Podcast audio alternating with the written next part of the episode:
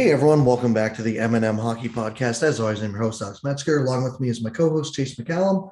Um, today we are going over the Stanley Cup playoff preview. Super exciting episode. This is honestly maybe one of my favorite episodes to do in the year, including and my favorite time of the hockey calendar. Um, the first round of the playoffs is always just absolutely chaos, and I am uh, very much so looking forward to it. It starts tomorrow night. Uh, so probably today when you're listening to this, I'll probably be posting this Monday.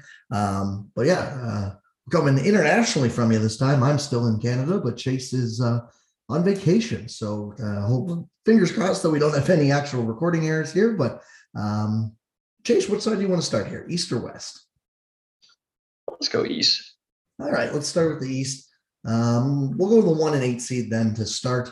And obviously, that would be the Florida Panthers playing the Washington Capitals in round one. Uh, Florida, unreal year. Like, I, I think people thought they were going to be good heading into the year. I'm not sure how many people had them winning the President's Trophy good. Yeah, I don't think anybody should saw that coming. And uh, I think something we talked about going into the year was they got career years out of a ton of dudes last year. They just did it again. Yeah, and it was like a lot of different people too. Like Duclair stepped it up to another level this year. Mason uh, Marchment, like one of the yeah. best players in the league. Like they just kind of made anyone they picked up, it seems like good, which I mean, probably should say something about their system and and maybe also their scouting staff that they can identify players that they feel they can get more out of. But like, like even a guy like Brandon Montour has worked way better with them than I ever would have thought. Yeah, than he has any business being. Yeah, so um, uh, obviously on one side we're going to probably just go through forwards, defense, uh, goalies, and and see how they kind of match up against each other here. But um, you know, on, on, one side they have them, and then on the other side, uh, you know, obviously there is the Washington Capitals, who uh, are no no strangers to the playoffs. That's for sure. I, I can't remember last year they missed. To be honest, I bet you it's got. Did they well. miss when? Oh, we got Dale Hunter. I think so. What that would have been? What? 08? Uh, I think it was 2012. 2012 record. Um, if I remember would, correct. Hmm in 20 oh wait no i don't know why they're showing me 21 22 again thanks google um yeah but like they i'll, I'll try and find it if i can uh, someone's just screaming at their podcast or at their phone right now probably um but uh, yeah like uh, if that would be the last time because they definitely didn't miss past that they have been perennial cup favorites for yeah, I mean, obviously not the past couple of years, but for a good chunk of a decade there. And uh, uh, came through with them winning one in 2018. Uh, this is going to be an interesting matchup. I, I they the Capitals for a while looked like they were very, very, very clearly the eighth best team in the East Eastern Conference, yep. and I still think that's the case. But their late season push at least made it look less that way. Like they they did enough to me to at least catch the other guys that are kind of kind of close to them where I would still say they're the eighth best team in this conference, but not by a significant amount like it kind of looked like maybe two months ago. Yeah, they look like they could at least be closing in on the Pittsburgh-ish tier of teams where they look like they got their own tier as ter- in terms of just being bad for most of the season, as far as playoff team goes, that is, in the East. Yeah, like they were in their own tier of not New York, Buffalo, or Detroit bad, but also very clearly not any of the other top six or seven teams, really. And um, yeah, again, the only I, East team in the playoffs that wouldn't have been like slam dunk third best team in the West. Yes, exactly. Right. And, and so I don't know, like, I, this will be an interesting one because obviously, I think one thing that has been brought up with uh, the Panthers this year has been uh, their lack of playoff success. Um, it's very fair to say, you know, like they haven't made it on the first round since in, years. Uh, they I don't know if they've won a series since they went to the finals in '99. To be honest, now that I'm just saying this out loud, um, if they have, yep, been, all the voodoo stuff that applies to the applies to them. Yeah, exactly. And like the only difference is they've just been for a long stretch, they were just bad enough that they didn't have expectations to win around it anyways, right? Like there'd be times where they'd sneak in, but be like, ah, like I don't know, that's 50-50, maybe even a little less than that. Yeah, exactly. That's the only thing they were they can't you can't choke in the playoffs if you never make it. Exactly. So that this is uh this is gonna flip this time for them and and uh it's gonna be interesting to see if uh, that affects anything. I would probably tend to say it wouldn't. Like I I don't think the reason they lose this series is because they're inexperienced or whatever. Yeah, I, I would be really skeptical of that. It's, I don't really buy many of the curse arguments.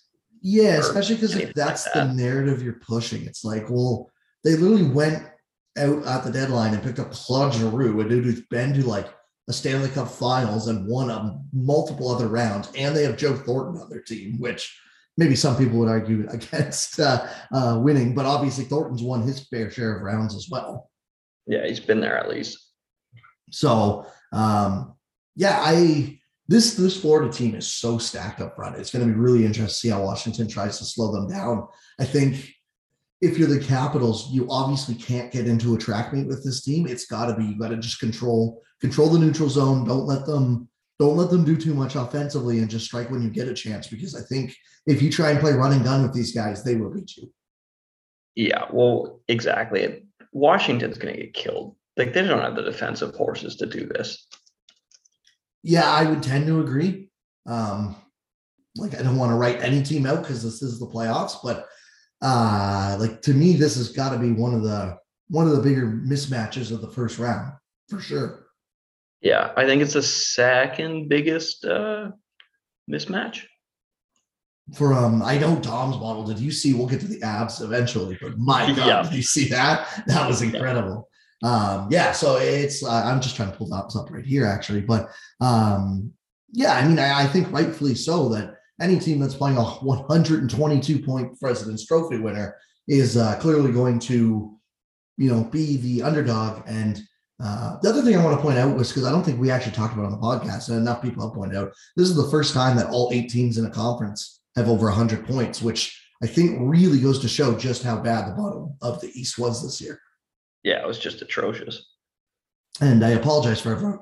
Geez, anyone listening, I've had uh, quite the weekend and my voice is gone. So I'm trying to trying to make it not too bad, but uh, we'll see how it goes. Um, but yeah, it's uh, it's going to be a tough task for task for Washington, especially because I think the one thing you can be rightfully worried about if you're Florida, like if, if we're looking at the matchups here, I think for a lot of teams you can maybe say, well, goaltending, Florida's really been boomer bust. It feels like with Bobrovsky, right? Like we've seen Bobrovsky turn it on and be almost peak Bobrovsky for a couple of weeks, and then he just kind of plays like an 80 goalie for a couple games as well. But I don't really trust Vanecek or Samsonov to do that much. Like, I don't have a ton of faith in them to like steal a series either. No, absolutely not. There's pretty much no reason to have.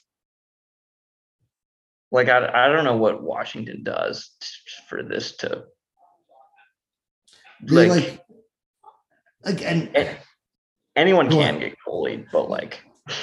I was to say it seems like kind of a cop out because it's like, of course, any team who's uh, um, just doesn't get goaltending, of course they're not going to win, right? Like, but like that really sadly kind of feels like that's going to be their best option. Is they just have to hope that their shooting talent takes over and Ovechkin, Backstrom, Kuznetsov score on like 25% of their shots, and Bobrovsky just can't stop a beach ball.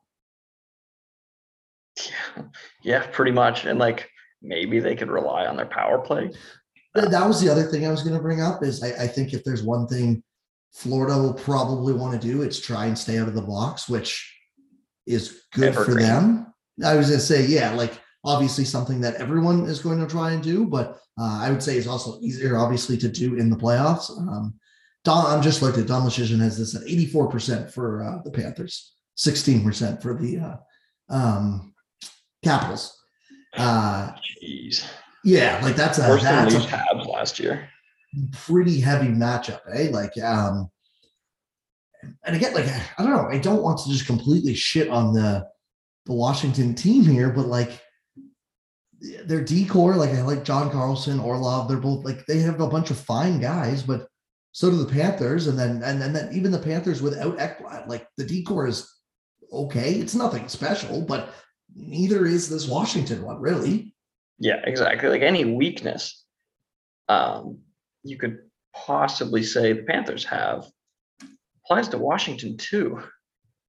Yeah, and like I don't know. At this point, I think I'm more inclined to almost give. I mean, obviously, we haven't seen him do it in matchups, uh, game to game, but like the Panthers coach at this point, like I don't know. I don't. Is Peter Laviolette like that's who the Washington coach is? Obviously, is he some like some tactical master? I don't. I don't think so. No, I wouldn't say so. And like with just how aggressively they've got, like how good Florida's been of getting value out of players, like I would almost lean towards if I had to choose a team that I think is going to have a good power play, it, it would or a, a good matchup and change their matchups around, it'd be them. A hundred percent. And even like Washington's power play has been feared for years. Uh, who on Washington is like outskating Florida enough to drive the penalty differential for them in this series? Yeah, and even this year, Washington ended the tenth worst power play by percentage. Yeah, it wasn't that good, which is why were, the power play percentage up league wide. Yeah, they were at 18.75. Uh, Florida was fifth at 24%. So it's it's going to be a heavy one. This is this is going to be like I, I there's going to be some where obviously every every series is going to have the caveat if the goalie doesn't play good, team X is going to lose. This yep. is one though where like honestly your best shot of winning, I think, if you're Washington is just Bob needs to be a pumpkin and either Samsonov or Vanecek probably have to be better than just okay, to be honest. Yeah, like it's basically just hope we get lucky. Yeah, like basically, which I don't know. I don't want to. I don't like. It just feels like a cop out, but honestly, like that's just kind of what it is at this point. I think. Yep. Yeah, that's pretty much all there is to like that. I don't really see a realistic way in which they go just skate them into the ground for multiple games. No, like I, I don't either. And, and obviously anything can happen, but like if you're because then we get to this forward core too, and, and, it's just kind of one of those things where it's like, yeah, like Ovechkin's good, Backstrom Kuznetsov had a bit of a like a renaissance season this year, I would say. At least he, I haven't checked like recently. He started out super hot, um, and like controlling play as well. But like this Florida team is so deep up front. Like they can run four legitimately really good lines. And I just don't see how Washington stops that. No, not even like like they can't go best on best. They can't they can't really do anything. to be honest. Like I don't think I could tell you what the best coach on planet Earth would do uh, with this roster to give them an edge. Yeah, and again, like this is going to sound harsh, but it's like I feel better knowing that stats back us up. Like 84% might be one of the highest win totals I've ever seen in terms of a projection for an entire series like that. Yeah, I think it's slightly higher than Leafs Habs, which was one of the highest I had ever seen last year. Yeah. And so I, I don't know. Like I, I just think it's going to be one of those things where this is definitely one of the more least interesting series, I would say, uh, in terms of the first round. I think it'll still be good. Like I, it's not like it's not like Washington is Buffalo or something like that, right? Like I do think there's going to be a couple a game or two where they're probably going to take them by surprise. And I was so confused. I was looking, I went on the Daily Faceoff here because I wanted to see if I could read off the uh, Florida lines. And they have the roster that they were uh, playing in Montreal which is a ghost roster here because it doesn't have Giroux, it doesn't have Barkov, it didn't have Huberdeau. So there was no one playing. I was so confused. Like this is uh, quite the thing. But um, yeah, like it's just it's one of those things where I do think that Washington, like they're just gonna hide. They're gonna have to play insanely well defensively. Is basically I think the way they have any chance in the series, right? Yeah, and um, I don't really see how they do that. Yeah, I don't either, especially not for four to seven games. No, no, yeah, for like one game or whatever, anything's possible. But like Washington is even in their prime, they weren't really a good defensive team. Never mind now. Yeah, exactly. So um, yeah, I'm going to take uh, the, the Panthers in five here. I think. I picked this one as a sweep in my bracket. Okay. I am on the thing right now, and I don't even know how to pick the games, which is I, I love this site. The NHL's so good. Um, all right, the, the next one: Toronto Maple Leafs, Tampa Bay Lightning. Uh, oh God. Oh yeah. This, this I, I'm I'm so excited for this matchup. To be honest, like this, this is uh, this should be the best series of the first round. I think so. I think Minnesota St. Louis will be pretty good too, and Carolina Boston. Yep. Oh yeah, and Carolina Boston especially. But I think this one, like this one, is just it's got the most skill I think between two teams. Obviously, like yeah, the most uh, skill and evenly matched skill too. Yeah, well, like they, you know, we talked about the bad thing for Washington is any weakness, if, or any weakness Florida has, Washington has as well. That's kind of the same, but like, turn around, like any strength for both of these teams is almost a strength for the other one, aside from goaltending, I would say. Yeah, like pretty much. Like the yeah, yeah, they're slightly different, but their overall profiles are pretty much the exact same. Yeah, exactly. Like uh, you know, obviously, if you're looking at net, I would much rather Vasilevskiy. Um, but Campbell played last year and was fine. Like he wasn't the reason that they lost that Hab series. But you I do higher think, save percentage than price. yes, exactly. Yeah, exactly. I do think they're going to need him to steal a game or two. I'm going to say a game, a singular game. Um, and, and by that, I just kind of mean like, like I think to push them over the edge, there's just going to have to be one game where it's like they don't have to get completely outplayed or anything like that, but you have to look back and be like, yeah, Campbell made four or five pretty massive stops, and that's why we won this one. Yeah. Do you remember? Um, do you remember the old? I think it was Caps Pens, and Ovi was just going to town for like five minutes on the power play, just teeing them up for one timers. And Matt Murray, I think it was, Fleury might have still been in at this point, was just saving like cross crease one timers over and over and over again. Yes, yeah. Campbell's gonna have to do that to Kucherov at least once. Yeah, exactly. And again, that's that's the perfect example because it's like he doesn't need to be just like a 990 goalie for 60 minutes necessarily, but there's going to be once or twice in this series where, yeah, it's like Tampa's putting on the pressure for five to 10 minutes and he needs to be the difference maker. Like it's got to be him. And, uh, you know, that's, you know, Vasilevskiy will do that on the other side a couple times throughout the series. Yep.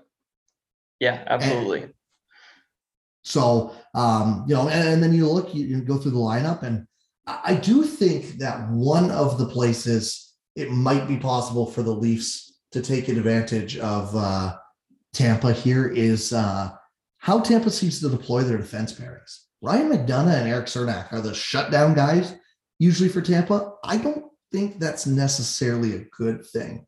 Like I think Matthews versus McDonagh, that feels like a dream matchup for Matthews. Yeah, I don't think it's a good thing at all. Honestly, the Leafs' biggest edge in this series is probably going to be best on best because that's the way they play it. Yeah, I, I, I totally agree. Like it's like if you view McDonagh, Cernak as your guys to go best on best, with uh, I assume they'll play the Cirelli line, but maybe they play somebody else. Like the Leafs have a massive advantage there relative to like the Kucherov line against the Engvall line. Yeah, for like for sure. It's and it's funny too because obviously last year, like Danault shutting down that Matthews Marner pairing was the biggest downfall for this team in games five, six, and seven. And we talked about it at length, whether it's completely shutting them down or just bad luck as well. But that can't happen this year. But I, no. I, I, like. I think if you're trying to line match McDonagh on the, the Matthews line the entire time, I, I would be pretty happy with that if I was a Toronto fan. Yeah, I think Matthews can make his own luck at some point if that's the uh if that's the matchup. Like yeah, I, I think the bigger thing for Toronto and again, I say that, but also, I don't know. Like I, I say that because I just I feel like Matthews and Marner were so good this year. There's just I just can't see them being as quiet as they were last year. I just No, can't see it. God, I like not. I don't know. Maybe you know. Maybe they do get the best of best, and that Kucherov line just kind of neutralizes them to where they're both fine, and you don't have a super advantage one way or the other. But that's where the biggest thing for me is going to see what they do with the second and third lines, because I'm going to be really curious to see how quickly, if they start Nylander and Tavares together, how quickly they split that up, because they've been doing that over the past couple of weeks to try and get Nylander going a little more, and Tavares at times too. Yeah, and I think part of it is they've just been like exploring. So it'll be Mhm. interesting to see if and when, because you know it's seven games, like it's gonna split up at some point, what they go to. Yes, I I I agree. Like it's um and, because one of the, I think one of the things that Keefe got fairly criticized for last year was he just refused to change his lines when it wasn't working. Yep. And I think this year, you know, we saw them explore over the last two weeks or so, and injuries kind of forced them to do that a little bit, anyways. But I think this year it's pretty clear that if a couple periods in something's not working, these lines are not staying the same. Yeah, yeah, I would have to imagine they're exploring. And I would feel okay about that as a Leafs fan too, because we've seen Nylander drive his own line. Especially in he's the one guy we've seen do it in the playoffs. on Yeah, the like Leafs, last uh, year, he was amazing in the playoffs last year with uh who was he playing with? Kerfoot and uh was it Spets? No, it wasn't Spets. He wasn't that high up. It was Kerfoot in center, and then Oh God, who was it? Was it Mikheyev? maybe it was Mikheyev on the left wing. I think that's right. But um Kerfoot was on the left. Was it not? I thought Kerfoot played center, but I could be wrong. Oh, maybe he did center that line. I know Nylander centered yeah, at one point, but that was near the end. Yeah, um, but either way, like uh, we've seen Nylander do it, and Nylander on a third line, um, especially you don't have to use them as a third line in terms of like you you can give your top guys a break a little bit here and there because you know that line will go out and be okay. Um, I, I think that's kind of a matchup you might want to explore if you're Toronto. Like obviously, it's going to be the best on best up top. You're going to have the Kucherov and uh, point line probably up top, and then Stamkos, I would assume, is probably going to go head to head with Tavares.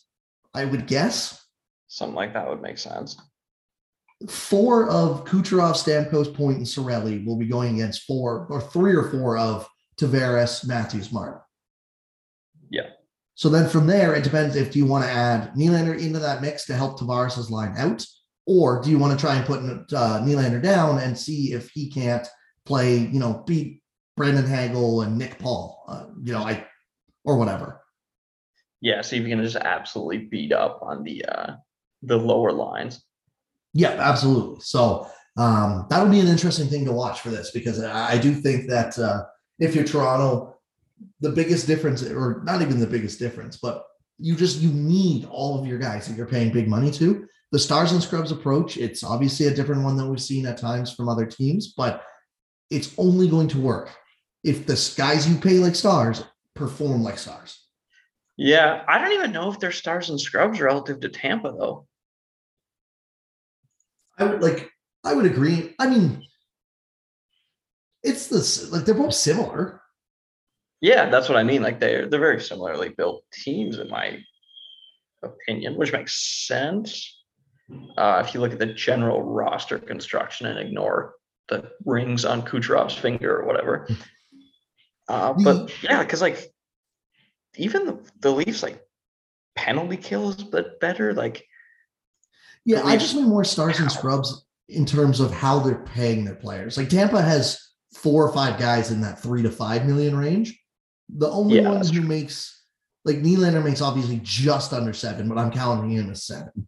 Kerfoot is the only one who makes above 1.6 on the forward group, between Yeah. anything between 1.6 and seven. So that's a, that's more what I mean with the stars and scrubs. Uh, it's not, but like they're getting the way they're doing it is effective because they're getting insane value out of guys like Michael Bunting, you know, and even Pierre Engvall has been amazing this year. David Kampf has been really good. So it's Yeah. just one of those things where it's like, yeah, exactly. But like Ilya Mikheyev and Michael Bunting can't be the heroes of an entire series.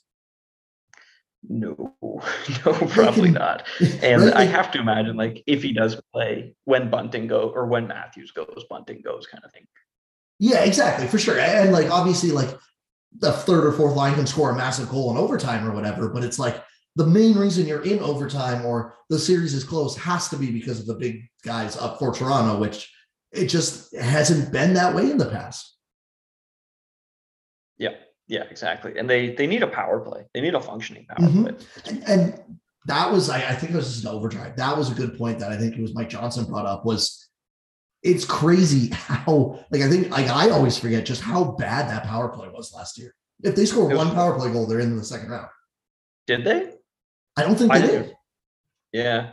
They were like one, maybe they were like one for 15 or something like that. But they just like, they, they didn't they just did nothing. And, and it was and it wasn't like that for just seven games either. It was like that all the way through the back half of last year. Now this year's been way different. Tampa? No, Toronto. Oh yeah, yeah. Sorry. Oh, back And- half of the year is in regular season. Yeah, yeah. yeah. Yes, yeah, yeah. Last year, last season. Yeah. Um, this year they've been unreal. They've been at almost 28% on the power play. Yeah, they they have the best power play of the analytics era this year. Yeah, like so and Like they are obviously, you know, mauling teams. we're I wouldn't expect there to be six chances in a game or whatever, but if you get two or three power plays in a game, you better keep that one and you know scoring one every third time basically is you know fourth and it- right in between there. Like if you're averaging three to four power plays a game, you better be scoring power play goal because they didn't do that last year. And I have I again, it's something I have more faith in them doing this year, oddly enough. Yeah, because because the power play just looks completely different, right? Like like you said, last year in the back half they sucked, whereas this year they've just been running teams over. Yeah, and like again, last year, like they failed to make any adjustments. Like there was the whole beef about like Marner didn't want to play a certain position or whatever. And like, Yeah, he didn't want to come off the half wall. yeah, exactly. But this year it seems like they're moving around and they'll play wherever. They've had a different and it's not like their power play's been the same five guys all year because Matthews missed a bunch of time and not a bunch, but missed games here and there throughout the year, right? So Yeah, yeah, exactly. they've It's got weird to looks. Yeah, it's weird to think about like the Leafs having oh special teams advantage in a series against Tampa, but I think they do. I would think so. Like on and, and you can't take the history away from that. I do get that. Again, I think it's maybe a little overstated, but it is. It's still objectively funny how bad the Leafs have been in the playoffs. But like, if you put just replace Toronto Maple Leafs with random generated team name here, the Leafs would be probably thought of as way more favored to go on a run this year, right? Like, I have yet to see a single model favor Tampa. No, I know, but I, I mean more. Yeah, yeah, exactly, right. That's but what like, I mean. Yeah, Yeah, yeah, the model yes. wouldn't look at that. Ex- Exactly, but like the public perception probably still has, uh, you know, people are like, well, and, and to be fair, like Tampa is the back-to-back Stanley Cup champions, and and I will fully get behind that. There is probably something to them thinking, ah, we've been here, done this kind of before. We don't, uh, we don't need to stress too too much about it, but like we'll we'll get going. But at the same time, like this Toronto team is really good. It's just because of how much we've talked about them for a couple years now and again, rightfully so, that they're probably not even getting enough. I don't know if credit's the right word, but They're break even, basically, uh, per pinnacle to win. And like I said, like every model that's just purely how good are these guys at scoring more goals than they allow has them somewhere between like a 58 and a 65% chance to win. Yeah, exactly. Like Dom's at 62 right now. Yeah, exactly. And Dom's Dom's beat markets for years, right? Yeah, 100%. So, yeah, it's, weird. It's going to be weird. interesting. Do you vote or do you uh do you predict with your head or your your heart or your gut kind of thing? Because you Yeah. one, this is the one series you have wildly different outcomes. Exactly. And like I'm literally as we're doing as we're talking about this, I'm I'm making my bracket and I've swapped as we're talking, I've swapped teams who I have coming out of this three times. Yeah, Like I believe that. because part of me wants to go like this Toronto team is due to break out. I think they've done smart things just about every offseason in terms of how they've adjusted their team. Not everything's been smart, right? Like I think last year the whole like Foligno stuff was crazy, but this year I think they've adjusted really well. And like Giordano's been an amazing pickup for them. Uh, I like the depth they added in like Colin Blackwell. Blackwell, like I like the team, but I and then the other part of me goes, well, how many years in a row have I gone? This is the year Toronto does something, and every year I'm just like I'm well disappointed. I get it wrong. Yep. Yeah, it's it's like yeah, it's scary because to just to get possibly hurt again kind of thing. Yeah, exactly. So it's I don't know. And then we, obviously we got to talk. We should talk about uh, you know uh, it from Tampa side. Um, again, again, as I said, I think if you're a Tampa fan, you know it should be a little worrying that you know you're this big of an underdog by purely a model standpoint. But um, there's no reason not to have confidence in a team that's won back-to-back Stanley Cups and the vast amount of their core is still playing. Yeah, exactly. It's almost like even though people hate or people outside of Toronto tend to hate focusing on Toronto, but they're way more interesting to focus on in this series because Tampa's just kind of Tampa. Like yeah, they're good. Know, get it. They've won two cups. Yeah, you know what Tampa's going to be. They're going to be uh, defensively responsible. They have a good goalie who can steal games when needed, and will probably just throw up like a 920 or whatever. And then if it's an elimination game, post a shutout. Um, and they have one amazing defenseman and a couple other guys that just kind of fit the system and do what they need to do. I mean, like Sergey, I like Sergachev as well. And even, I don't know, I think Cernak gets put in a pretty tough spot um, in terms of being a quote unquote shut down defenseman, but he's done pretty good at that, like this year, anyways. Um, yeah, and even last year, like he's a pretty like Cernak's a pretty good defensive defenseman. Um, yeah, but yeah, like you, you just kind of know what the Tampa Bay Lightning are. Like Victor Hedman is going to go out and play 28 minutes a night and be dominant the entire time while he does it because that's yep. what he does. Yeah, because he's Victor Hedman. Kucherov's yep. going to get I don't know three power play goals off one timers from his spot. like, yeah, Braden, Brayden Point's going to do something amazing, you know, and be a pain in the ass to try and uh, work against uh, on the other way. Like it, it's they're a good team. They're a very good team. So you know, as much as um, as much as I know the models favor Toronto, and I do think if you're betting money on this, Toronto would be the smart bet. Uh, you can't count out Tampa. Like I have this going seven either way. Yeah, yeah. If you were if you were to bet Tampa, I you got to have some information. I don't because the series prices are going to imply that these are two equally matched teams when the Leafs have been uh, better at five on five this year, better on the power play this year, and better on the penalty kill this year. Uh, but it is Tampa, so like it's obviously not worth counting them out. Um, I think any prediction should probably have this series going seven. Yeah, I think if you're betting Tampa, the only way you could really sell me on it is if you're just very scared of Toronto's goaltending. Yep. Yeah, that's fair. I think that is obviously the biggest mismatch, maybe either way in the series.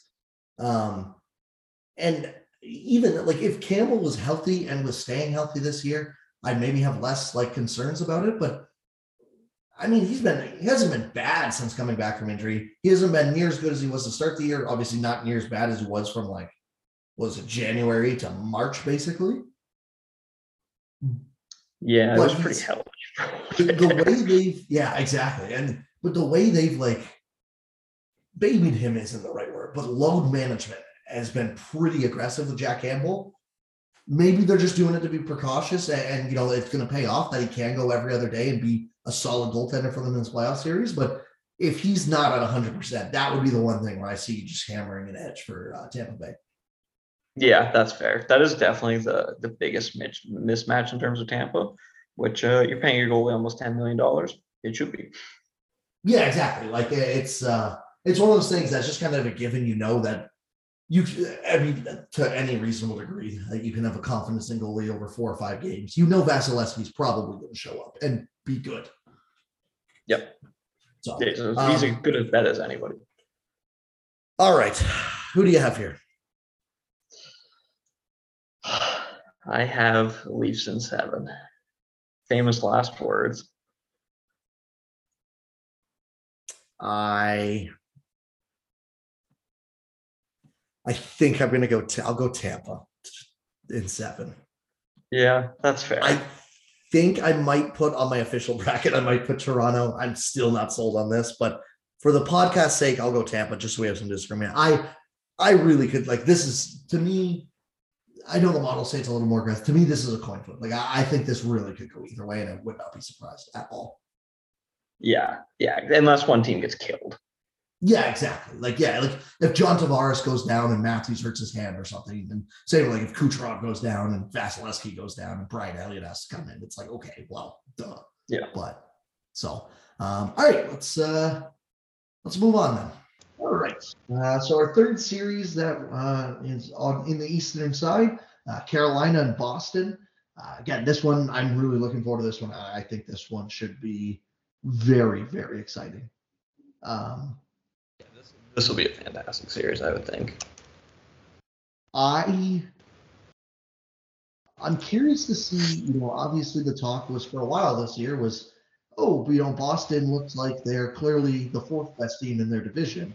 And then the underlying stats kind of started to show that probably wasn't true. And then the record really started to show, no, actually, Boston is very, very good. Um, the biggest thing I am unsure about right now this has to be the health of Frederik Andersen. Yep. Like, because that's a great equalizer, right? Like goaltending was the could be the huge edge, given how well he and, played this year. Yeah, one hundred percent. And uh, like I obviously Anderson in the playoffs, you know, with a certain team hasn't had the greatest track record, but at the same time, like if you are relying on Antti Raanta, who also went down hurt, so you might be relying on like a third string goalie. Man, you're not making out of this series. Yeah, you're gonna get you're gonna get killed at that point. One hundred. Boston's too good to get away with something like that, and also the Leafs are taking so much shit. People are just artificially knocking off ten points of uh, like percentage for them against Tampa, maybe more, depending on where you ask. The big reason they lost multiple series was Frederik Andersen. Yeah, yep. Like he was trash in some of those game sevens. And now he's the most important player on the Carolina Hurricanes. It's uh that's a scary way to put it. I will say, like,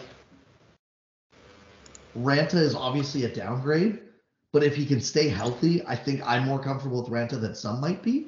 But yeah, like, Frederik Andersen was amazing this regular season. Like yeah, in the way like Raanta come close to. Yeah, exactly. But um, you know, I, I think Raanta can play at a solid level for a couple games, and and then on the other side, it'll be interesting because uh, Swayman and Ullmark have really split the crease uh, this year. Uh, so I'm going to be curious to see a who starts and b how big of a leash do they have with Cassidy here. I assume not much, right? Whoever it is, it'll probably be Swayman. It can't be much, I think. Like you got to, it's it's a tough like line to balance because you need it to be enough where like the goalie has to have confidence. Like you can't be what Robin Lehner and the Golden Knights were doing at the end of this year, where one goal and he was getting pulled. But True. They played exactly this... 41 games this year. That's cool. Leonard or Swayman? Uh, Ullmark and Swayman. Oh, okay. They they both they split. That is cool. Um, yeah, like it, it can't be a scenario where you know you're getting uh, pulled after a goal, but yeah, like if you. I, I think it'll probably be in game. They might have a bigger leash, but like if Swayman lets up four or five in both the first two games or whatever, it's Ullmark game three. Yep. Oh, without question at that point. Especially if they lose both games. If they maybe if they win five four and lose four one or something like that, then maybe it's a different question. But yeah, I could see something like that. The um the other big thing I, really am going to be curious to keep an eye on is just how this uh, Bruins defense core, and, and maybe I should say team defense, tries to shut down a, very potent Carolina attack. Um, Boston is like one of the best defensive teams there are, and you know, like that's their strength, and they are very, very, very good at it. So I'm going to be interested to see, you know, both kind of both ways, like how they shut down Carolina, but what Carolina does to try and give them some problems in their own end. Yeah, hundred percent. It's kind of funny too because like Carolina's big, like dump and chase, huge forecheck team. Given it's only funny because they are famous for being an analytics team because of Tulsky, uh, and all Tulsky's public research that got him hired was like, hey, controlled zone entries are like the key to heaven, basically. And now they're this like really heavy pure forecheck team. But I'm wondering if Carolina could almost try to do what Boston, what Boston used to do Toronto, where it's like we're just shutting down the best defenseman on the ice for you and attacking the living hell out of his side of the ice. And if you're going to beat us, you're going to beat us with your second best defenseman on the ice at all times, and we're happy with that. Yeah, like if if Matt Grzelcyk and Derek Forbort break and Mike Reilly break the puck, I guess Lindholm's left-handed as well. But if those guys break the puck out and you just neutralize Charlie McAvoy, like yeah, exactly. Like we're not letting McAvoy and then I assume Reilly when he's on the ice beat us. Like it has to be Brandon Carlo breaking the puck out to your forwards. Good luck. Yeah, exactly. Yeah, like I, I think that is a smart game plan because we saw, and I don't think this Boston D-core is quite as um, aggressive as some of those Toronto ones were, in which like the guys who played was it the right side just could not move the puck under some of those Babcock teams. Yeah, not even close. Like Roman Polak and Martin Marincin just trying to flick the puck off the glass. It was what are we watching? But um, there is still like a like if you can get in on guys like Grizzly, Forbes, or uh, Forbort, Carlo, you might be able to cause some trouble, uh, especially compared to you know McAvoy, Mike Reilly, Lindholm's a pretty good puck mover as well. Um, you know, if, if Josh Brown, like if you can force him, I think uh, Brown and uh, Reilly were pairing for a little while there. If you can force Josh Brown to move the puck, you are going to have a lot more success turning it over versus you know Mike Reilly or Charlie McAvoy or whatever. Yeah, hundred percent. Basically, if you, if you can remove the better player on the ice for any of these Bruins D-core, like you're really happy because a lot of a lot of their D-core value is concentrated in like just McAvoy almost. Mm-hmm. And then yeah. Lindholm and Reilly after that. Yeah, and the other thing too, like I um I really wonder, I think this series might be won or lost for Carolina with the depth of their forwards. Um yeah. Like because Boston's so scary. Because of Bergeron. Yeah, the, their top line is terrifying. So like if I, I would assume Carolina's going to throw everything they can to just try and neutralize that. And then you're desperately going to need like Svechnikov to just be going off against Taylor Hall, uh, not not Krejci, uh, Coyle. Yeah, you need to kill them with your death because it's it's just so unfair with Bergeron. Like, dude ran at seventy percent XG this year like with his line. Like they're going to be able to just magic erase one of the Carolina lines. And I don't know if Carolina has enough depth scoring to make up for that. Like, are you really counting on like Svechnikov's great or whatever, but do you really want like Seth Jarvis to be? Do you have that much faith in guys like him? Um. Yes and no like I don't think it's a slam dunk they take it over, but I would also like I don't have any faith in Boston's depth to no. outscore them. Like just just go on a heater either, right? Like I have more faith in Seth uh, Jarvis than I do Trent Frederic or Curtis Lazar. Yep, that's fair. Don't forget about Nick Foligno. Yeah, exactly, right. Um, so it's almost less about how great Carolina's depth is and more about I just don't think Boston's is particularly special either. Like they're fine. They play their depth plays a good team defense game, but again, I think if Carolina can get in a bit of a running gun situation where all four lines are going north uh, north south, like I think that might give Boston some issues further down the lineup.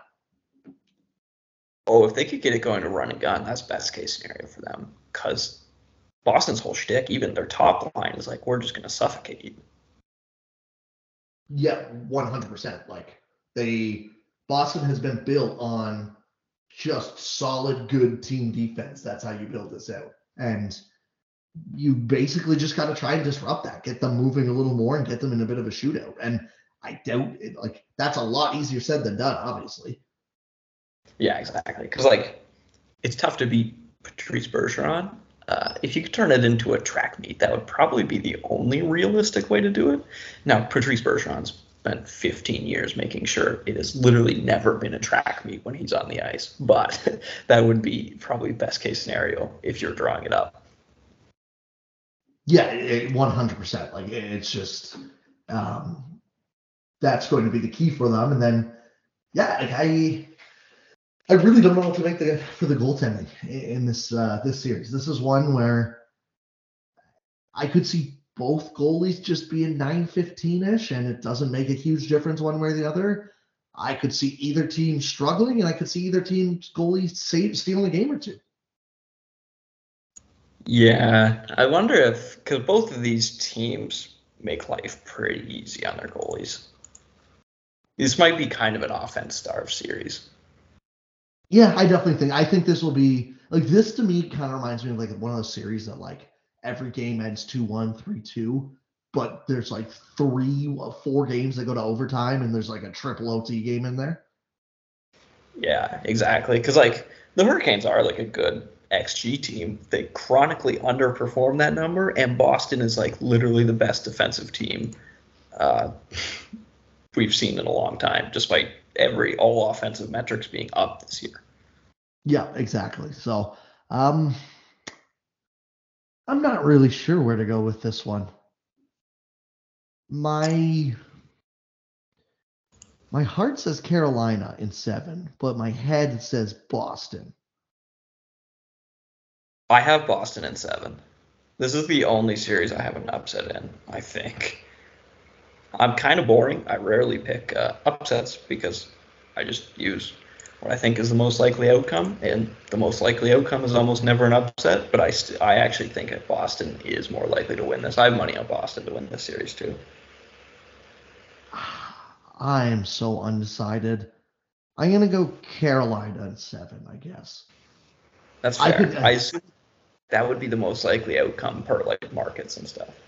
Yeah, my I think if assuming Frederik Andersen is close to healthy and playing every game, I'll go Carolina. Or or that or if Raanta is Raanta is fully healthy and plays every game, I'll go Carolina in seven. If it becomes clear that Frederik Andersen's not ready to go and Raanta is questionable, I think Boston could this could be like a shocking like sweep or short, one of those series that ends up being way shorter than anyone ever expects. Yeah, hundred percent. Like Boston's but, good. Oh yeah, they're Boston is a team that will take advantage of anything you give them. They are not uh, not to be pushed over. That's for sure. Yeah. Um, all right. Uh, this is actually where I have another upset. Just uh, upset in a technical word if you were looking at seeding um, in the first round. But oh, yeah. New York, Pittsburgh. Yeah, Pittsburgh's the three seed here. New York is the two seed, thanks to a late push. Um, okay. Yeah, that's true. I forgot about that. So talking to maybe backtrack the statement that I just said, but uh, we go on here. This is, man, I don't know. I New York's biggest thing is obviously going to be goaltending in this series. Yep. And how good is Shesterkin? literally, and normally, I would be like, that's a bad reason to be betting on a team.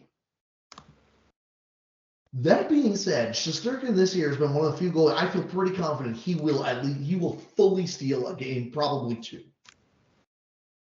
Yep. Yeah, yeah, it's very so, easy to. Then it just becomes kind of like the New York power play, and like, let's let's be honest, this team since the deadline has played a lot better, even underlying numbers than they were pre-deadline.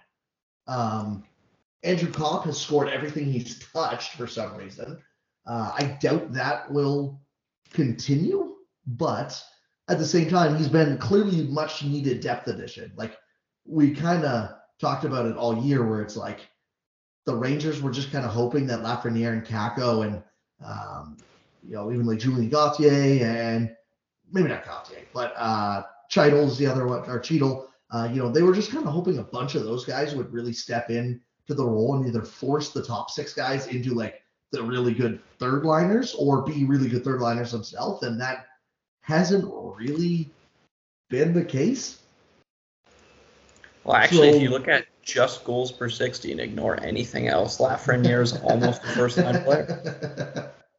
uh, yes, yes, he is. Uh, um, but yeah, like so, adding like Andrew Copp, who's a, like I think they paid too much for him, but he's a good NHLer. Like he's a fine third line player or whatever, right? Like that has Yep. helped to just give them some much needed depth, right? Um, and then you know, same on the back end. Like obviously, Adam Foxy had another good offensively output uh, this year, and then it's a mix of guys like Ryan Lindgren, Jacob Trouba. Um, they added Justin Braun. I don't think that's going to do much. Um, it's not like, man, I don't know. Like this, I want to talk myself into liking the Rangers a little more every time. And I look at the roster and I just go, other than goaltending, I don't see a way forward for them this year. Yeah, this is a this is a fun like litmus test for how you weight like recent information.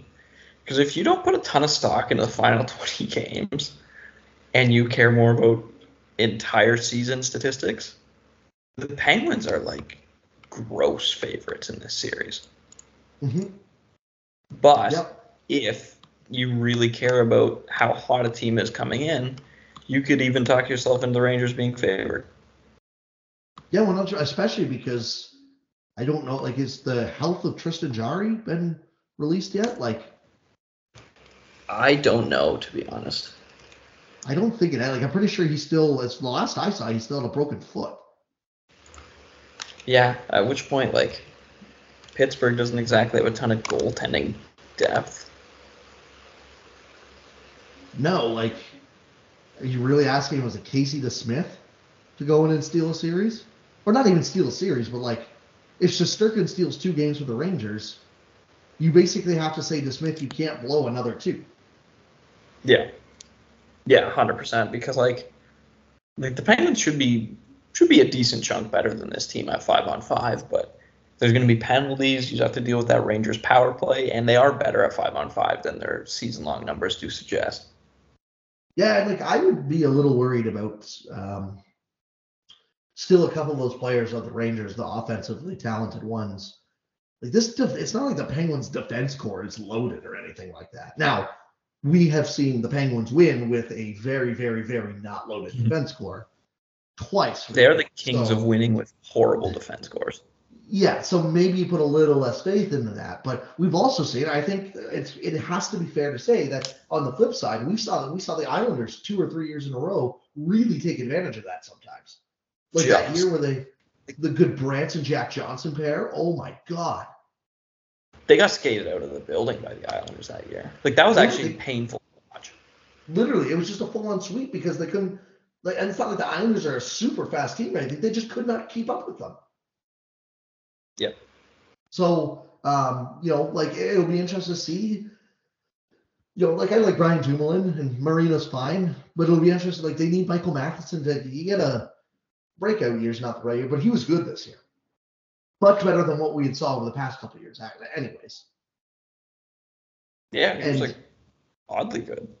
yeah, and so he like, kind of needs to continue that and be that player and not you know the player that we've seen at times over the past four or five years, right? So, um, and then up front, it's just going to kind of depend. Like, you know, obviously Evan Rodrigues doesn't need to be the top ten centerman that he was to start the year or whatever, but like, can guys like Evan Rodrigues, Kasperi Kapanen, um, you know, maybe Jason Zucker if he gets bought down, like, or Jeff Carter, one of the two, like, can those guys do enough? Or Carter Kell's another name to overwhelm the the Rangers' depth, which I would I like that bet. Like, I think that's a pretty safe bet.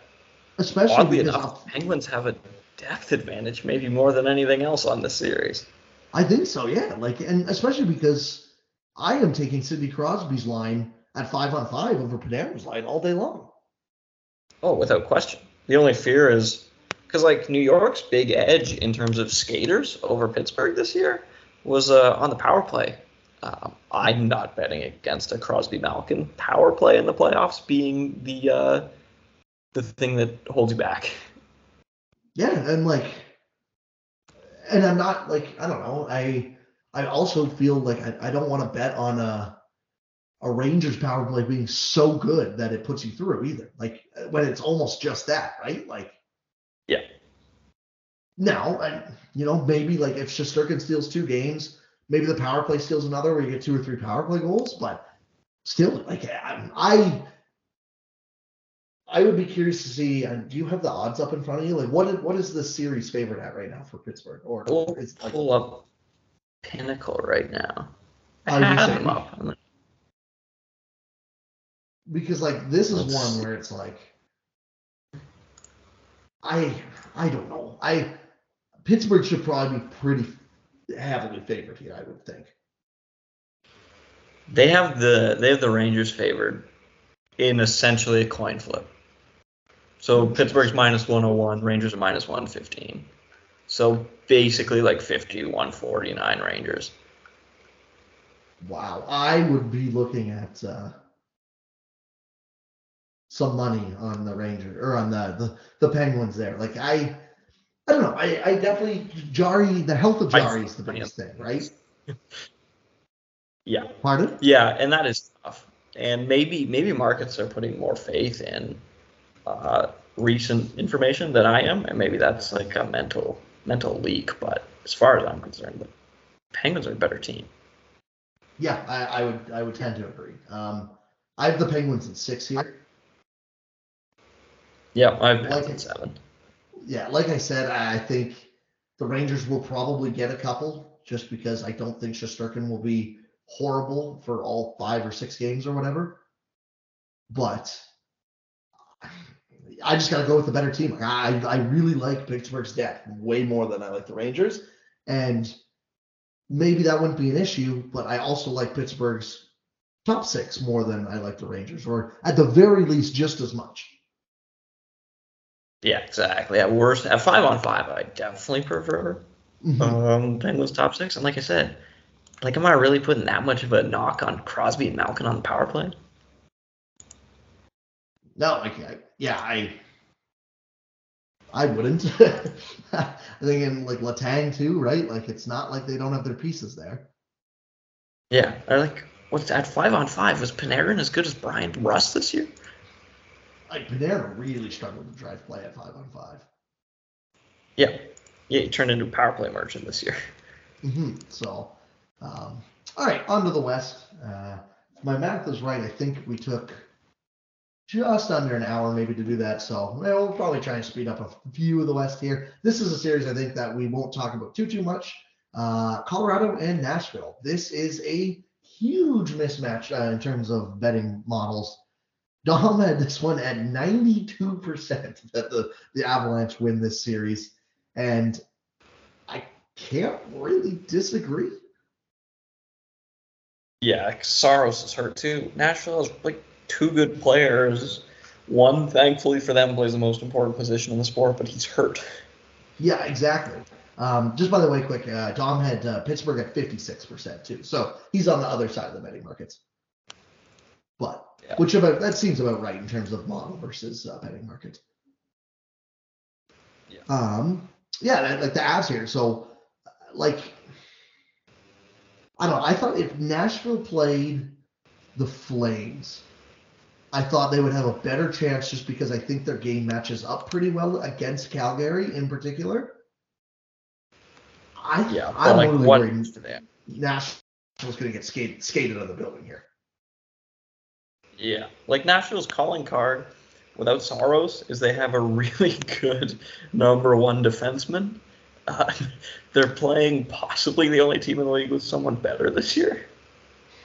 Yeah, literally. And then like for as good as like Matt Duchene's been this year, he's not Nathan MacKinnon. He's not uh Mikko Rantanen. He's not even Gabriel like Gabriel Landeskog. No, is he? Yeah, he's. Maybe he's Gabriel Landeskog, but like Nazem Kadri's had an equally as crazy of a season too. Yep. Yeah, I was just gonna say, is he Kadri? Uh, I would be, say it's- but Yeah, I would say it's fair to probably even because much of his Kadri has struggled the past couple of years too. But like we just got to what, like the fourth or fifth most important Avs forward to say Yeah, who Duchene and their strength is defense. Yeah, like it's uh you really have to A, you have to hope that Saros is good enough to be basically playing hundred percent. And B, like you need to, I guess, hope that playing your physical style just for whatever reason makes the Avs kind of rush their puck movement a little more. Like that's the only way I can really see. Like, and even like, I just I don't I don't see that happening. But like, if you're Nashville, like you can't get into a run and gun with the Avalanche. No, I don't really see. not. I don't really see how you just play sturdy defense with no offense against the Avalanche. Yeah, I'm trying to look just to come up with something for Nashville. Uh, the only thing in the regular season they had them beat on was their power play. Um, when samples are small, like they are always when dealing with special teams data, bet on the talent, uh, which would suggest to not bet on uh, the Predators there either. Like it's there's just nothing. Yeah, and like the Predators were way more healthy in terms of their main pieces than the Avs were.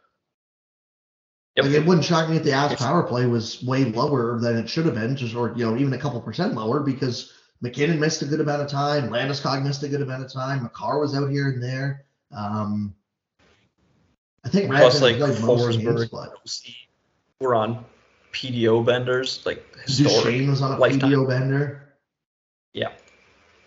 Yeah, so I I have this one as a sweep. It's the only sweep I picked in the first round. Um, I if Saros sweep as well. if Saros is healthy, he, I could definitely see him stealing a game. Yep. Like yeah, the- I would have the- in five. Probably with Saros. Classic game three, game four. Saros just makes like 52 saves or whatever, and they win in an overtime or whatever. But uh, yeah, like this is one where I would just be shocked if Colorado lost. Like this would be more shocking, way, way more shocking to me than Tampa losing, getting swept against uh, that Columbus team. Yeah, I agree, which is nuts. um, because maybe it, maybe it'd be equally as shocking, I guess. Like that Tampa team is filthy, but so is this team. although I, it's just more of a compliment to Columbus relative to this Nashville team with no Saros. Yeah, exactly. Yes, yeah. No Saros it would definitely be just shocking. Um, so yeah, I, I have Colorado in four. I I could see it going five. If Saros is unreal, maybe six. I just like Kuemper would basically have to let it like post an 880 over seven games for them not to win the series, I think. and they could still probably win. Yeah, like yeah. So um sorry Nashville, but I do Nashville does kind of seem like to be fair the team that'll keep it close. Like they're gonna they're gonna convince themselves they're okay because they lost four three one games or whatever. Or like one will get out of Yeah. hand and then the others will just be like a two goal game. Like, ah, see, we were right there with them. It's like, no, you didn't win a single game. yeah, a hundred percent. But um, Minnesota St. Louis, here's a matchup that every, a lot of people are hyping up, and I think it'll be a really good one as well. I'm not sure. I don't know. I how do you? I'm, I'm very interested to see, get your opinion here. How do you feel about St. Louis? Um, I'm. Yeah, I've seen a lot of hype for this series. The models are aggressively in favor of Minnesota, and I am kind of with them. I don't think St. Louis is that good of a team.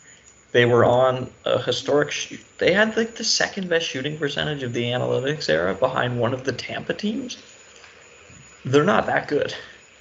Yeah, like everyone, like what the big thing we've talked about is how bad the Rangers' uh, underlying numbers have been. St. Louis is 47%, right there with them in 23rd for expected goals. Yep.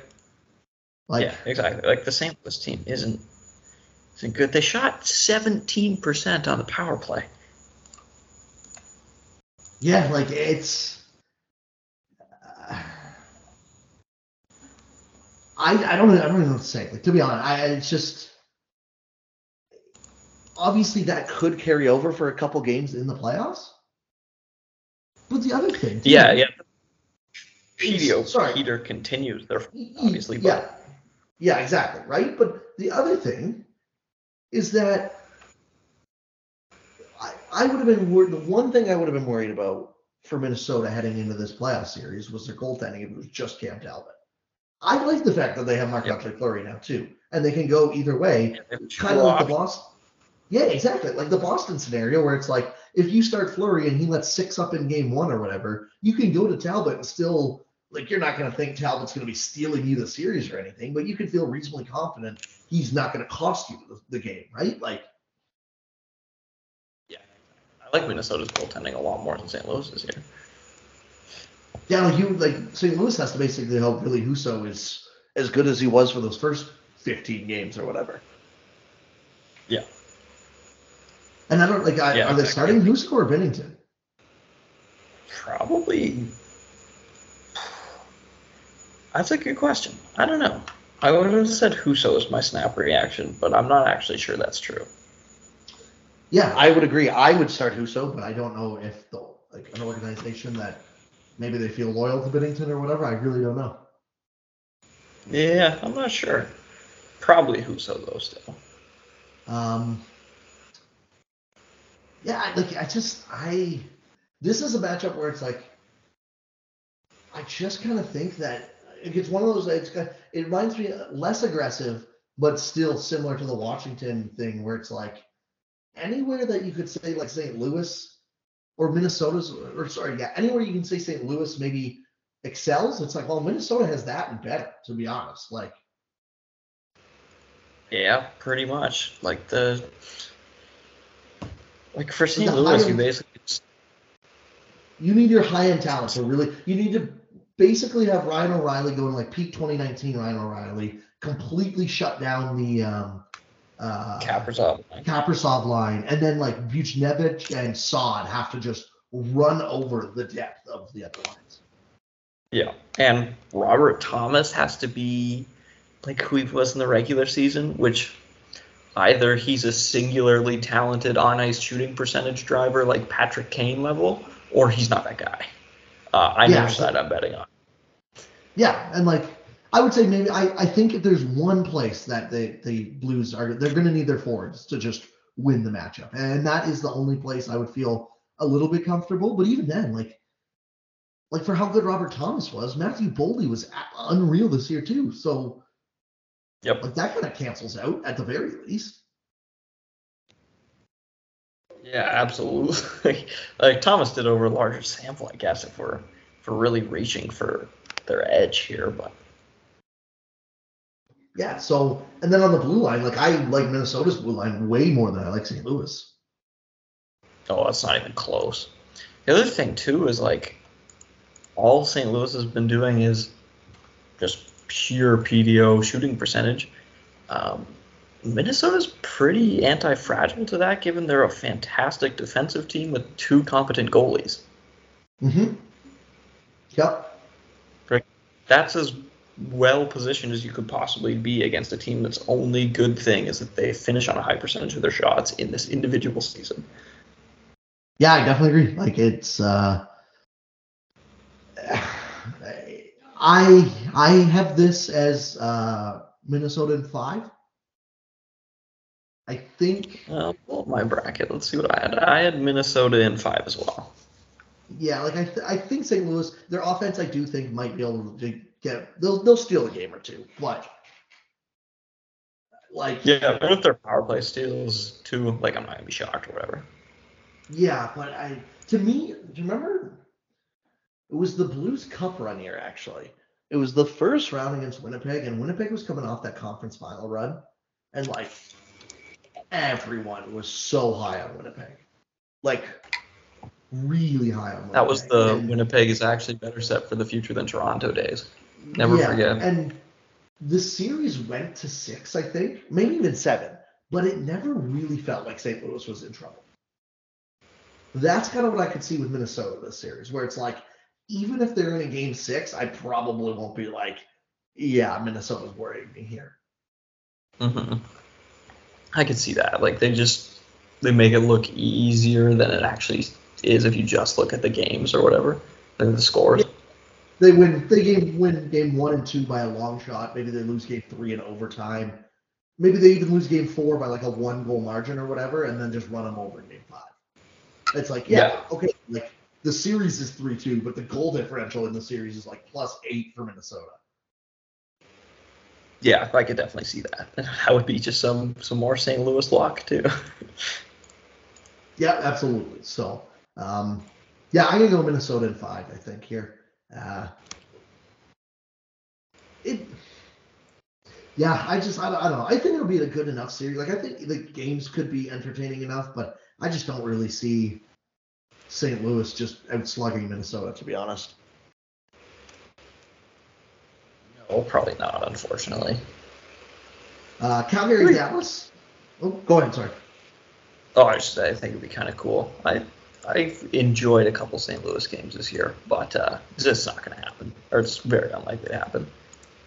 Yeah, and I also like I just want to see Minnesota win. I think because I do think, and we'll get to this in if they both win, obviously in a round two preview. But I do think Minnesota and Colorado, like Minnesota, I think matches up to Colorado, not like perfectly because Colorado is very very good, but better than way better than St. Louis does. That's for sure. Yeah, because like pretty much nobody matches up to Colorado well, but uh, Yeah. they've definitely Well, St. Louis uh, St. Louis beat. Yeah, exactly. And like Minnesota's got the defensive structure and D core, I think, that could at least give that Colorado forward core some fits. But that's uh that's a discussion for another time. Um, Calgary, Dallas. Man, I really wish uh, Vegas snuck in here instead of Nashville or Dallas. That would have been so cool. Although I like Calgary, so Yeah, I do. Maybe. I, I'm excited to see. I have um, one of Calgary or Edmonton making the conference finals. Not sure who in my bracket, but I have spoiler alert for my next series, so that means they would play each other in round two. Um, I do like Calgary. I kind of want to see them go on a run here, to be honest. I think that would be sweet. And uh, they got a hell of a first round matchup to do it with. And a pretty good second round matchup to do it with, too. Like if you're picking teams that you want to play in the entire playoffs, Nashville's probably one, and then either Dallas or LA is probably two. Yeah, I.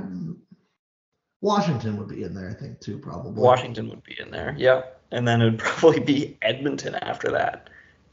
Yeah, I think so. Maybe St. Louis, but like, Yeah, maybe I St. Louis, but three of those four, what six worst teams are in the in I was gonna say you, you, side of pro- the bracket.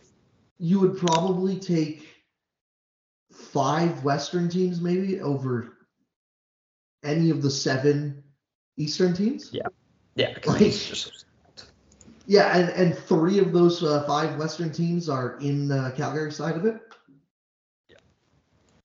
So, um, yeah, I, I, I really, I don't know. People seem to want to like have this Dallas making another revival. I think it's because they they made that run in the bubble that I was like, oh well, Dallas has done it before. I'm not sold on this Dallas Stars team at all.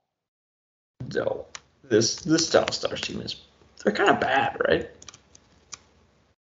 They're they're just fine. Like they're like the most They're playoff average. Yeah, yes, yes, they are playoff bad. They're they're Washington of the West to me. Like they're the 15th best team, 16th best team in the league, which by definition is a playoff team. But yeah, they're clearly behind anyone else ahead of them. Yeah. Yeah, exactly. And like I think stats back that up too. Like they're 14th in expected goals in the league and 19th in Corsi four percentage. And it's not like they're gonna out shooting talent you anyone. Yeah, exactly, right? Like they're I don't know, they've had mixed goaltending. Like their goaltending's been all right, but are you trusting Jacob Markstrom to steal a series, or are you trusting was it Jake Oettinger, I guess, is probably gonna get the start for Dallas? Like, I'll probably take Markstrom there. Yeah. Yeah, exactly. You're taking Markstrom and it's probably not even close. Yeah, because Holtby's on LTIR right now too. Yeah.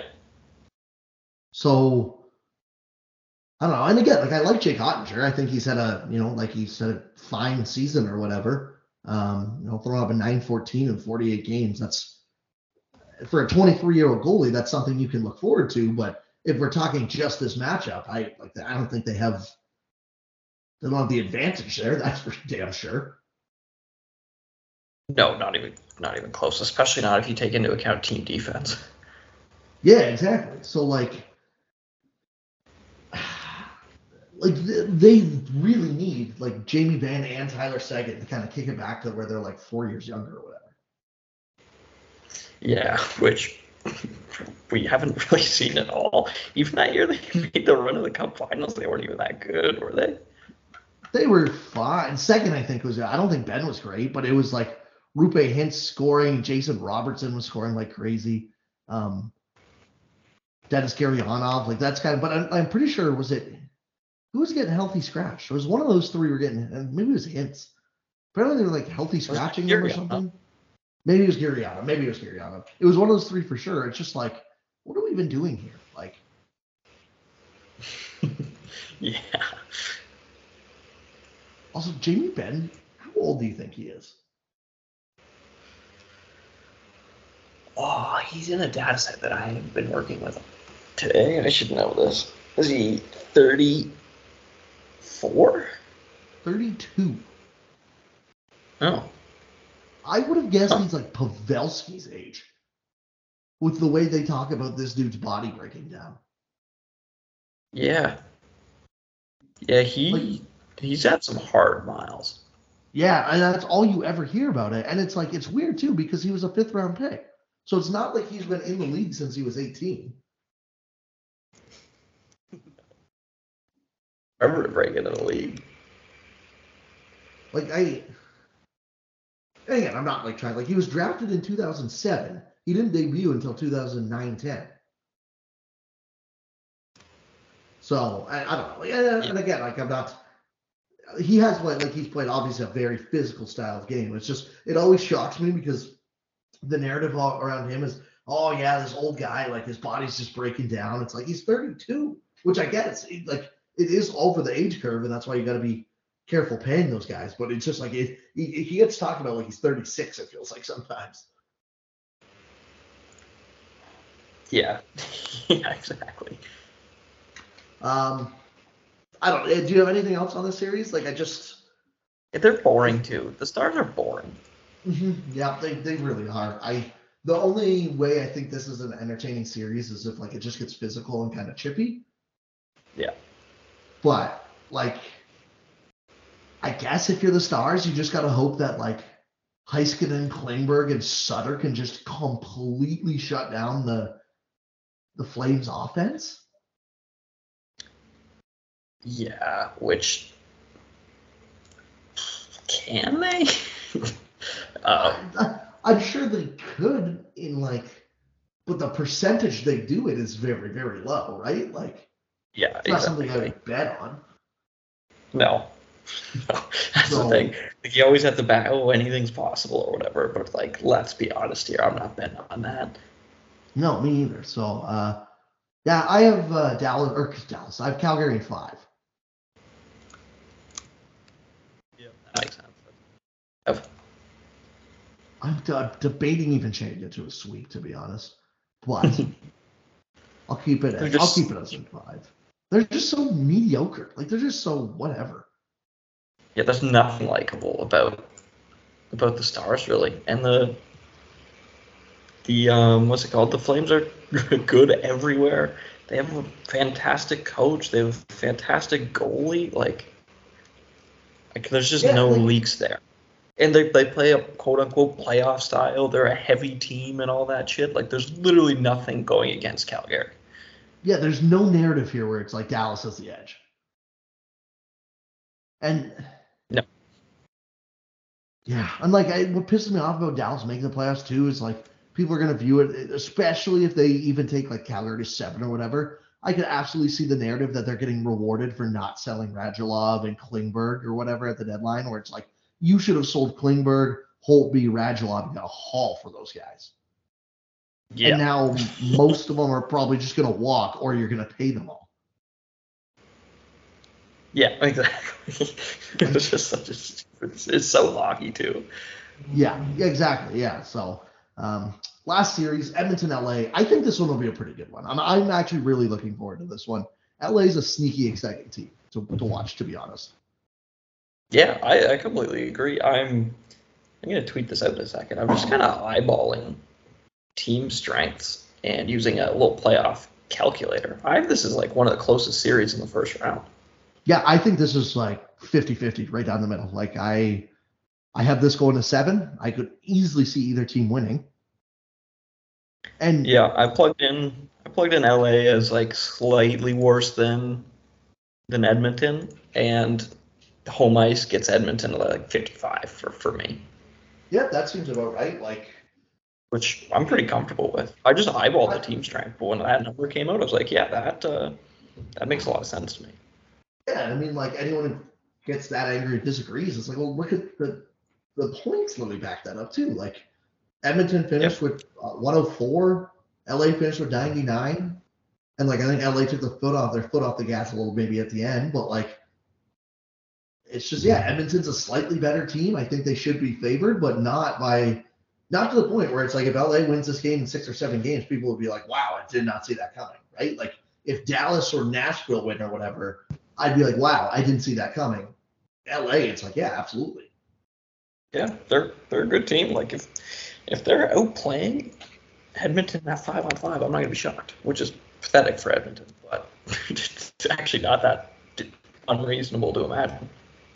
Yeah, and they match up interesting too, because like obviously Edmonton's super top heavy with their you know two big guys like McDavid and Draisaitl, and like LA's motto always for you know especially with those cup teams who are always like just defensive responsibility, right? And they still have like Kopitar who had a really good year again this year.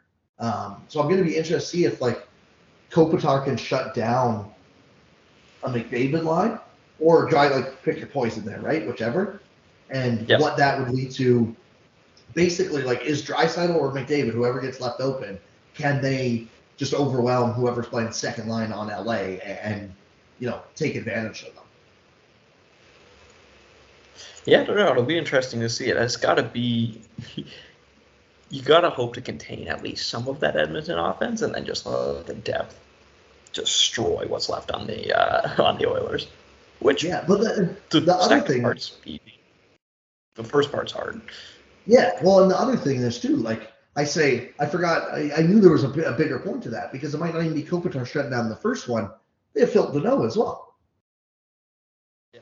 And we literally just saw a Philip Danault led line shut down a very, very, very, very good line in Matthews and Marner last season. And I don't think Danault was like a god or anything like that. Like, but he is a very solid player. And you know, funny enough, this year his uh, offense was his calling card or driving offense, anyways, and not as much defense. But you know, like I think if you're LA, you basically have to hope that Danault and Kopitar can take on, just contain McDavid and uh, Draisaitl, right? And then hope that like Kaliyev, Byfield, Elias Anderson, Brendan Lemieux, maybe Gabe Vilardi if you slide him down there. Uh, those guys, Andreas Athanasiou, those guys can overwhelm Edmonton's depth.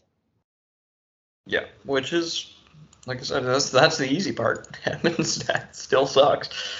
Uh, what's his name? Got a ton of credit for the coaching change, but like you can't take blood from a stone. Their numbers without McDavid and Draisaitl on the ice are still bad. Mm-hmm. Yep, exactly. And like I'm assuming Woodcroft will probably play McDavid and Draisaitl like 85% of the time. Like I bet you they'll both be up over 25 minutes a night. Yep.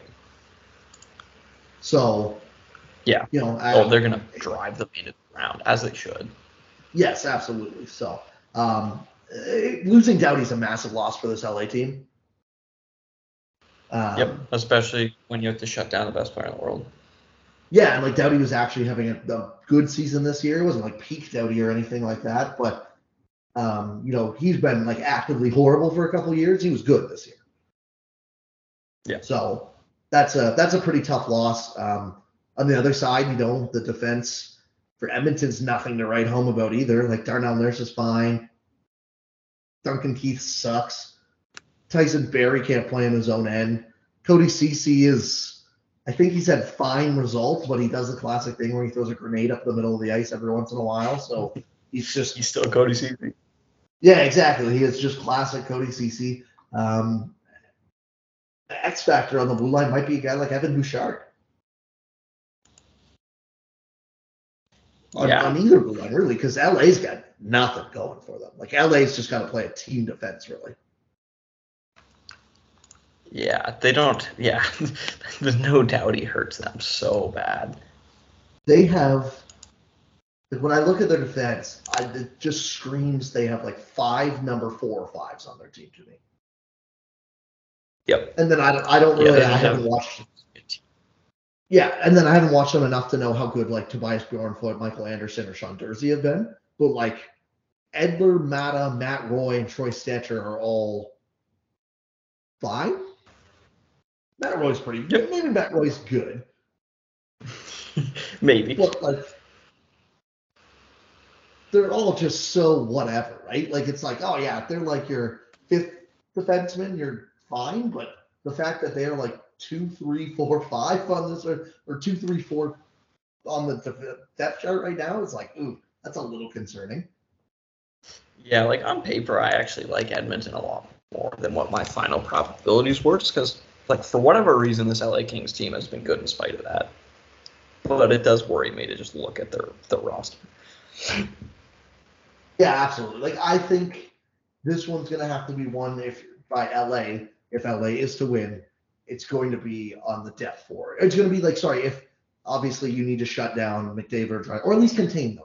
You, you don't even have to just completely shut them down, but you have to contain them enough that your LA's depth can overwhelm Edmonton's depth and, and outscore them. Yeah, exactly.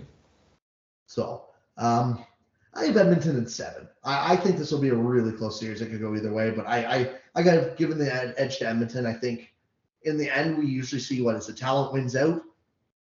I think Edmonton's got obviously clearly got more higher end talent, especially with guys like Doughty out of the series too. Uh, I'll take them at seven. I believe. Let me pull up my bracket. That is exactly what I had. Oh, I had Edmonton at six, apparently. Okay, fair enough. And like the other thing too, that I'm going to be curious to watch is the goaltending because when you get to round two, like if it's Mike Smith versus Jacob Markstrom, again, I'm taking Jacob Markstrom, but Mike Smith and uh, Mikko Koskinen versus Jonathan Quick and Cal Petersen, that's not quite the uh, difference that uh, other teams might have. No, exactly. It's not the edge it should be. No, like Quick and Johnson, like Quick's been fine, but John and uh, Petersen's been absolutely bad.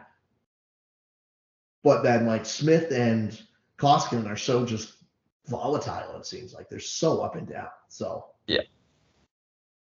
Um, yeah, that's our playoff preview, I guess. Then uh, let's go over who we had. I guess um, I had Florida in uh, five. Um, you Um, yeah. Let me pull up the bracket quick. I had Florida in four. Yeah, I had Toronto in seven. No, I had Tampa in seven. Sorry. Yeah, I had Toronto in seven. Uh, I took Carolina in seven, I took Boston in seven. and then I got Pittsburgh in six. I got Pittsburgh in seven. I had Colorado in four, Minnesota in five, Yeah, me too for both those. um, Calgary in five, and Edmonton in seven. Yeah, I had Calgary in five, Edmonton in six. Interesting. So we differed on two of them, I guess. Which I don't know. To me, that seems about right. Like, Yeah, you could hot I- take it and like disagree on purpose more, but if you're being honest, something like that makes Yeah. sense. Well, to be totally honest, in my actual bracket, I think I might have Toronto. I'm still That's- putting in some thought to the biggest problem The for me. I wanna- yeah, hashtag the passion that unites us all. The biggest problem for me is like, I always just feel like how many times does the best team actually win? So it feels like like I saw someone someone who had Florida beating Colorado in the Stanley Cup Finals. Like I can almost guarantee you that's not going to be the outcome because the oh, one and two not. teams just don't make it that often, right? But I think Yeah. I have Colorado over Florida. That's probably not going to be it, but Yeah, exactly. Right. Like, but I think, I think I might have Colorado winning. I think I'm going to go Colorado over Carolina, maybe. The problem, I honestly like, it might have Boston in the finals too, but they might be out in round one as well. I really don't know. That'll be a good series. Yeah. Honestly, what I'm what I'm excited for, I know I have Colorado in the Cup final. Given the way markets have treated Colorado relative to how mediocre their five on five numbers are compared to teams that are treated that well, if it gets to Colorado, Calgary, I'm betting the house on Calgary. Yeah, yeah, absolutely. Like that's the other. Not because I think they should be. Yeah, not because I think they should be favored, but I guarantee it'll be a value. Yep, I, I definitely agree with that. Uh, it's it's I could see that and obviously a long ways away, but I could see that Yeah. being like should be 50-50 or whatever, and Colorado would probably be like minus 150, minus 200. Oh yeah, that'll be it'll be really aggressive. Yeah, so Whatever it is. yeah, I, I definitely agree there. Um, yeah, that's our playoff preview. I hope everyone enjoyed. Uh, you have to let us know what uh, what do you guys think, and you know who, who do you have in the finals. You can tweet at us at uh, NHL Sends and stuff and CM Hockey 66. Uh, you can find Chase's work at actionnetwork.com and me at lastwordonhockey.com. Uh, thank you everyone so much for the continued support. We'll talk to you all next week.